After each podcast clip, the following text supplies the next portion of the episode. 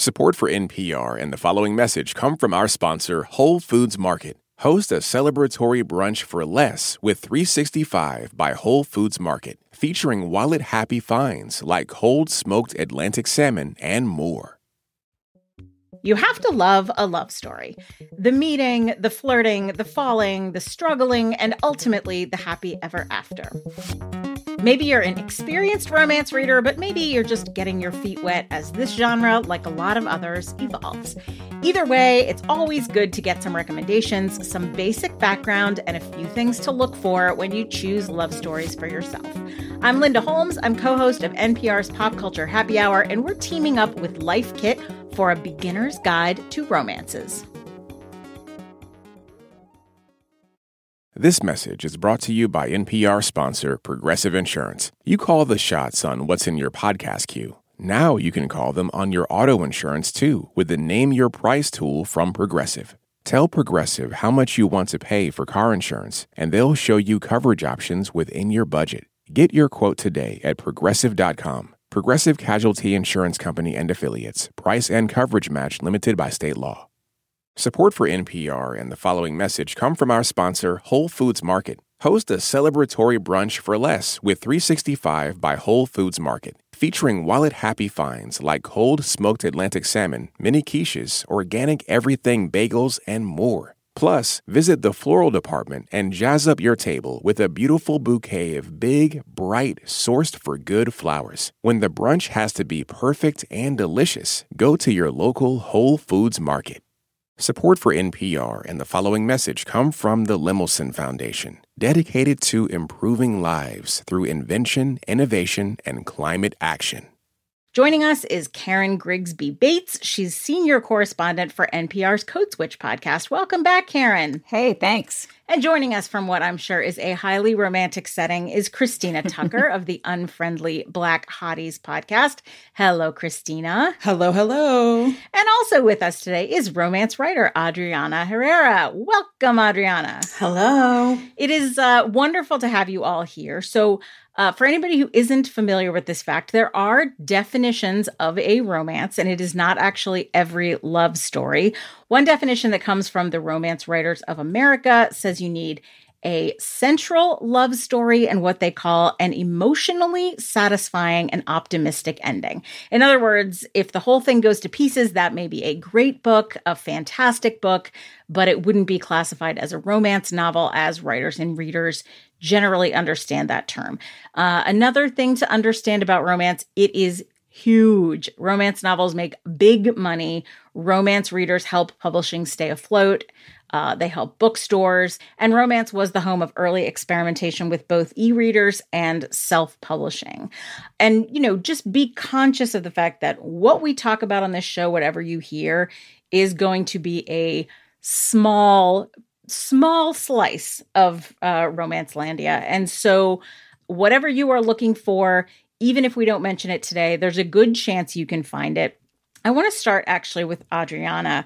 If you were describing the romance genre to people, other than the things we've already talked about, what kinds of things might people expect to see in a romance? What are kind of the basic structural pieces, the kind of traditional elements? I mean, it's genre fiction, right? So there's sort of conventions to the the beats of a story, the things that need to happen. So usually there's a relationship, and sometimes, mostly a pairing, but it could be a poly romance where there's more than two people. Sure. Um, and there's going to be a meet cute where those people are going to meet. Sometimes um, it's a crash, sometimes it's a clash, but it's usually something that's momentous.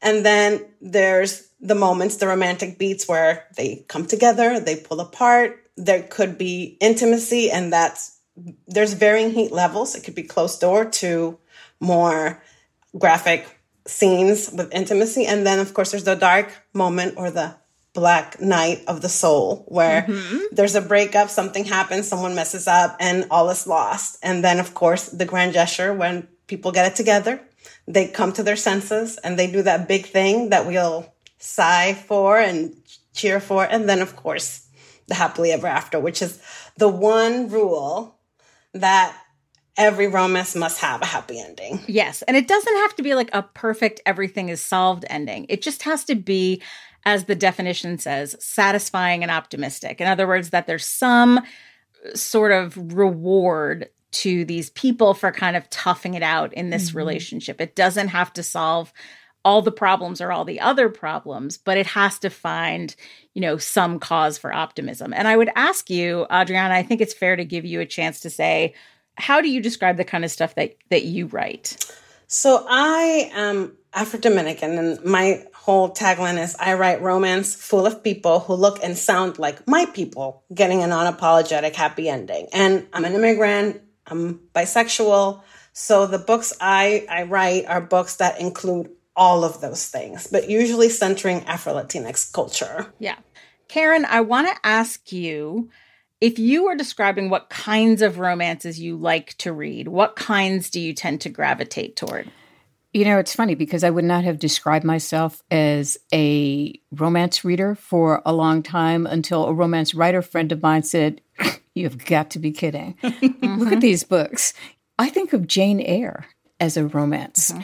I like a feisty heroine who is. Um, mm-hmm overlooked mm-hmm. by the rest of the people in their novel because there's something wrong with her.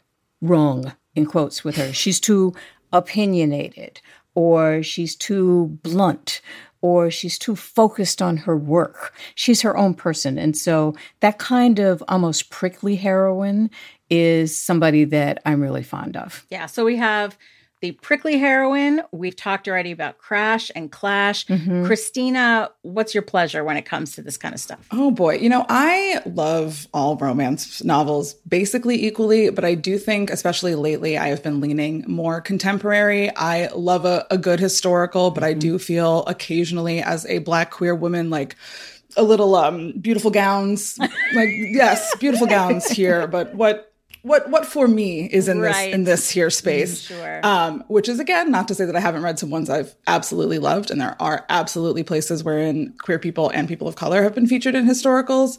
But that kind of easy breezy contemporary, where I'm just like, I want to be on a beach, I want to be making jokes.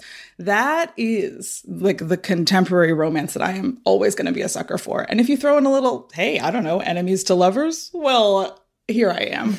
Enemies to Lovers is a classic. And it's interesting because, you know, Karen mentioned Jane Eyre and whether or not you would consider that to be pure romance, certainly something like Pride and Prejudice is. Sure. And that's a mm-hmm. kind of a classic enemies to lovers. There's also, there are friends to lovers books. Mm-hmm. There are uh, competitors. This is one they love on like in Hallmark movies and stuff like that, like the two competing bakeries or hotels or whatever. Mm. What do you think, Adriana? What do you think as a writer that people tend to get wrong about romance when they think about it? Well, I think people have a really outdated sense of what romance is. And like, you know, it's been around for a really long time and it's ha- and it has evolved. And I think people think a lot about um, a certain cover model that I'm not going to mention mm-hmm. and uh, the bodice ripper covers and this um, very white, like a mm-hmm. A, mm-hmm. a, genre that's very white. Historical romance for a very long time was kind of like that like quintessential thing that people thought about when they thought about a romance novel. And romance now is exploring so many things. First of all, it's like super feminist. Like you can pick up a novel and expect to see empowered women, um, people who are in the workforce, people who are in control of their lives and like seeking to have some like a partner but it's not like what they need to live right there's a lot more queer romance there's a lot more people of color writing romance and even in historical now personally, right now I'm writing, uh, I have the first one comes out next year. I'm writing a series that is set in Paris in 1889, and all three books have Afro Latinx heroines, and it's set in the Paris World's Fair of 1889. Huh. You can't see you can't see Christina fist pumping if you're listening to the episode, but you should know it's happening. So one of the stories is a lesbian couple. It's a Chilean duchess and a Venezuelan artist, and so I think it's it's that thing that now, like, and, and it's something that five years ago I probably wouldn't have been able to write. Like traditional publishing wouldn't have even been able to envision mm-hmm. a series like that, but now they have, and and I think we still have a long way to go. But there's a lot of strides that have been made in the past few years, a lot of advocacy from readers and authors in, in romance. And there's just a lot more in terms of intersections, um, people's histories, like people writing from their lived experience. There's mm-hmm. trans authors writing romance with trans characters. It's just it's just a big universe. And I think anything that you want to read, any kind of love story, you can find in the romance genre, like literally. Yeah. I think there's a lot of truth to that. And I also would add, you know, to what you said about feminism, I find that a lot of people expect romance to have you know sexual content that is sort of assaultive or mm-hmm. um, forceful and there were certainly books there was certainly a trope of the kind of the innocent virgin and the man who comes and kind of shows her what sex is and very often it's kind of oh she's scared she doesn't want to do it i'm not saying you cannot find those books anymore i think as you said you can find almost anything it's been a super long time since I saw a book that rang like that for me. Yeah, I think those kinds of books definitely still exist, but I think even the way that we think about them and the way that they're written is absolutely like totally changed. The perspective shifts are so much more interior to what the woman in that scenario is like thinking and feeling, and I think they don't feel as exploitative of those women in that uh, in those scenarios, which I personally think is great. Other things that people tend to get wrong when they think about romance is that, you know, people are like, oh, it's tropey and you know how it's going to end as if that mm-hmm. is going to be a surprise to me a person who reads romance like yes and that is actually why i picked the book up because it's a trope that i like and i know how it's going to end yeah that's what makes them so fun to read yeah i know what the ending is how are we going to get there what journey we going on you know i was thinking when i was listening to christina one of the other things that people always assume about romances um, even now is that the happily ever after is forever and ever and ever you know it's going to end up with a husband and 2.3 children and, you know, a mansion and whatever. And it seems to me that uh, romance writers of America have, over the past couple of years, sort of decided, well, it's a HFN. It's a happily for now. You know, we know. I look at Pretty Woman. You know, he Richard Gere comes back. You know, screaming out of the top of the uh, of the limousine mm-hmm. and hooks himself up the the fire escape and, you know, grabs and kisses Julia Roberts. We know they're happy now. We don't know if she's really going to go back to Los Angeles with him. We don't know if she's going to end up being a docent at, you know, the Fancy Pants Museum. Right. We don't know if he's going to decide, yeah, screw it, you know, let's go to Fiji and live. We don't need any of this. We'll just spend my money. We don't know how that's going to turn out, but we know that by the time the credits start to roll in that particular movie, that the two are together and that they're happy together for now. And I think that's a really big leap because it seems to me that in the beginning, the happily ever after had to be forever or it delegitimize the heroine. Mm-hmm, mm-hmm. Maybe, you know, maybe it was good while it was good and that she goes off and does something else later on. We don't see that yeah. on screen or in the book, but we know that when we close the book, when the credits roll, they are happy now. After this year, last year, that's good enough for me. Mm-hmm. And I think, you know, sometimes you'll have books that do sort of enough of a leap ahead that they're trying to offer you some kind of like assurance about a longer time mm-hmm. and some don't. Mm-hmm. And I mm-hmm. think again, it it can go a lot of different ways. You can find the books that do that and the books that choose not to do that.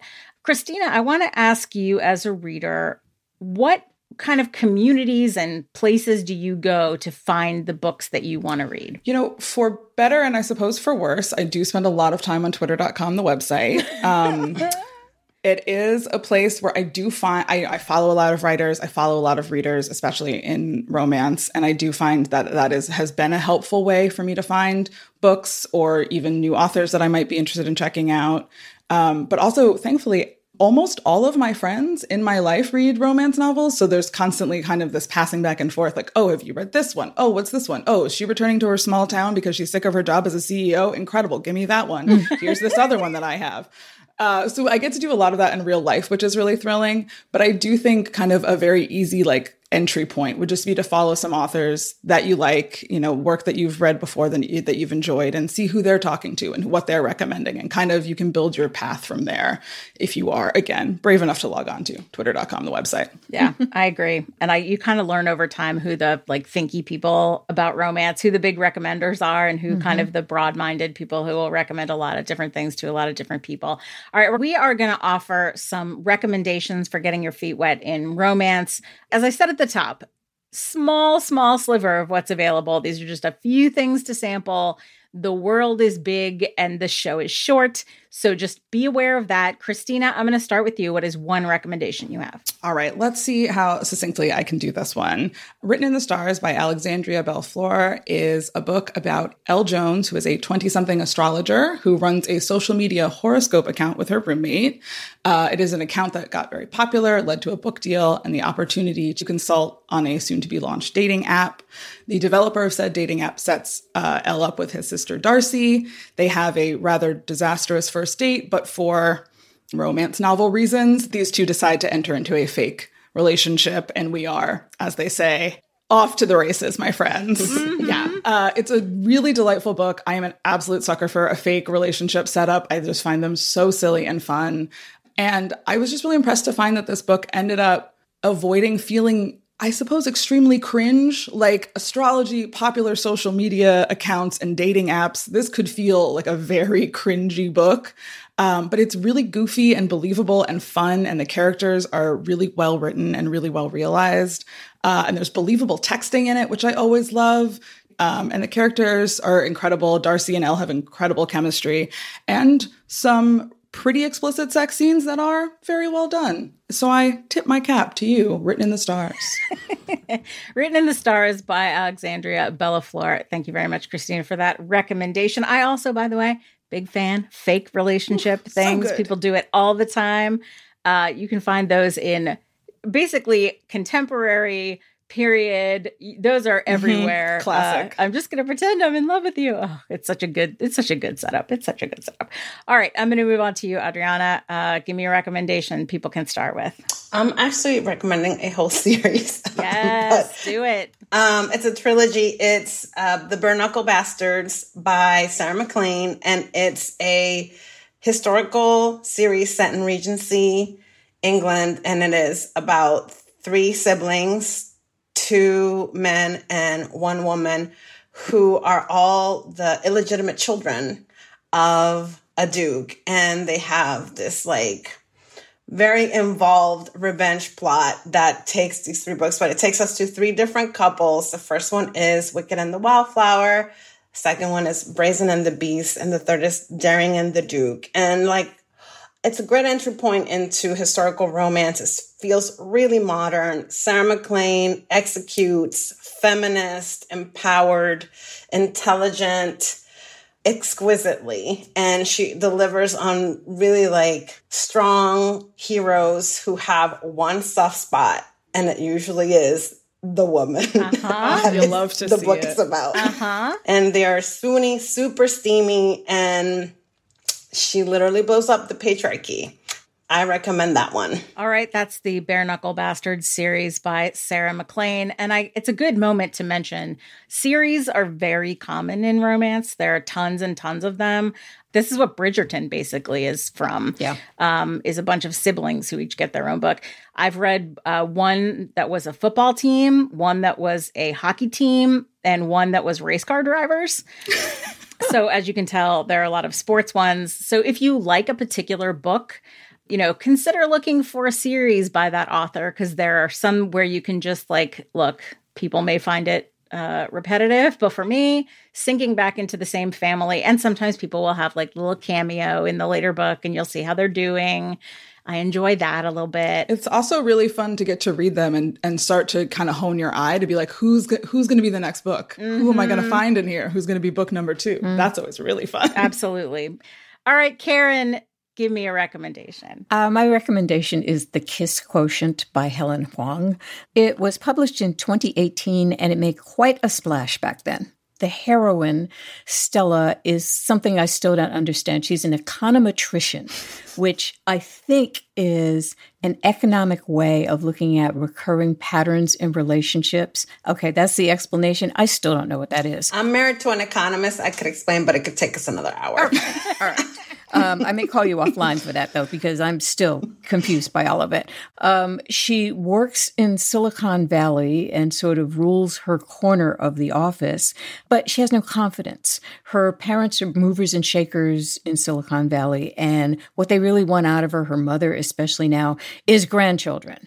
Um, Stella realizes that's going to be a challenge because she has been diagnosed as on the spectrum she knows that she's different. She takes a very methodical look at how she's going to get to this grandchild thing if she ever does. And she says, You know, I've had sex a few times. It was okay. If I'm going to pop out a grandkid, there's going to be a chance of doing that. And so she engages the services of a young man named Michael, who is an escort. He is gorgeous. He's tortured by his family history the book is about how their barriers come down, how they start to learn to trust, how, despite their reluctance to become attached to each other, they become very attached to each other and then meet a series of challenges. I think that this story made such a huge thing when it was first published because people assume that if you're on the spectrum, you can't have that kind of emotion you can't have a love life you can't enjoy being touched i mean there there are all varieties of spectrums from the alpha to the omega and everybody isn't alike and there are some people that enjoy being touched quite a lot with the kiss quotient it's the same thing with stella she's sort of amazed herself that she is starting to feel this way because she thought everybody told her, you can't get jealous, you can't fall in love, you can't do these things, you're autistic. And I love it when people get proven wrong. Except for me, of course, and so it's uh, it's a wonderful book. There is a lot of sex in this book. So when people tell you folks on the spectrum can't have sex, yeah, they can. In this book, they did. And um, as Christina said, with the book she was suggesting, it's very skillfully done. Yeah. You know, you don't open the book and go, you go, hmm, what am I doing on Saturday night? but it's a terrific book. Yeah, that book straight up bangs, yep. let me tell you. Mm-hmm. Um, I want to ask each of you what the one sentence you would use to tell people what they might get out of reading a romance. Uh, Adriana, I'm going to start with you. Um, I think what you can get is the opportunity to really like dive in and sink into the experience of other people with the promise that you know they'll be okay. And I think that's something that romance specifically does that no other genre can do, that you can connect with that person's experience, bond with what they're doing, like let it be something that really sinks in for you and know that everything's going to be okay in the end. Very good. I I absolutely agree. All right, Karen, how about you? What do you think people get out of a good love story? Uh, I think probably some great character development and a chance for things to turn out right, which doesn't always happen in real life. Yep, agreed. Christina, how about you? I think it's a great way to see what modeling emotional vulnerability can look like. If you're not ready to do that step yourself in your real life, great place to take some lessons from a romance. Absolutely agree. And my answer to this question would be more similar to Christina's it's an opportunity to spend some time with people who are going through some stuff and see how they navigate it. Um, we definitely want to know what your favorite romances are. You can find us at facebook.com slash PCHH and on Twitter at PCHH. We are always listening to your recommendations. That brings us to the end of our show. Thank you so much to you all for being here. Thank you. Thanks for having us. Thank you. This was delightful.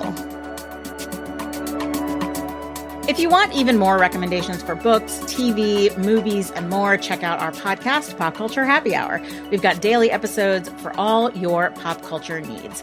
And for more Life Kit, go to npr.org slash lifekit. There are episodes on everything from how to manage your anger to how to manage your budget. And if you love Life Kit and want more, subscribe to our newsletter at npr.org slash lifekit newsletter. And now a completely random tip, this time from a listener named Ilana when you're traveling and you don't want your necklace chains to get all tangled up and you don't want to use a fancy necklace case, you take some straws and you cut them in half and you just string the chain through the straw and clip it together and put it in a small little jewelry bag and you will never have to deal with untangling your necklaces. Thanks. All right. Thank you, Alana. If you've got a good tip, leave us a voicemail at 202 216 9823 or email us a voice memo at lifekit at npr.org.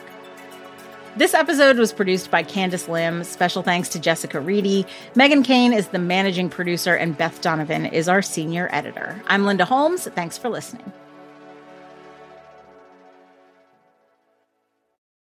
Capitalism touches every part of our lives. Capitalism is a giant force that I don't understand. I feel that it's a very safe system. I am constantly in fear of losing my job. It is our biggest success and our biggest failure. On this special series from Throughline, Capitalism. Listen now to the Throughline podcast from NPR. This message comes from NPR sponsor Dana Farber Cancer Institute. It's called protein degradation, and if you're a bad protein in a cancer cell, you'd better get your affairs in order. Because now, thanks to Dana Farber's foundational work, protein degradation can target cancer causing proteins and destroy them right inside the cell. This approach is making a difference in multiple myeloma and other blood cancers, and is how Dana Farber is working to treat previously untreatable cancers. More at danafarber.org/slash everywhere. This message comes from NPR sponsor, the Schizophrenia and Psychosis Action Alliance, shattering barriers to treatment, survival, and recovery. People with schizophrenia can recover and thrive. More at wecanthrive.org. What does it mean to be Black in America? In NPR's Black Stories, Black Truths, a collection of stories as varied, nuanced, and dynamic as the Black experience, you'll hear it means everything. Search NPR Black Stories, Black Truths wherever you get your podcasts.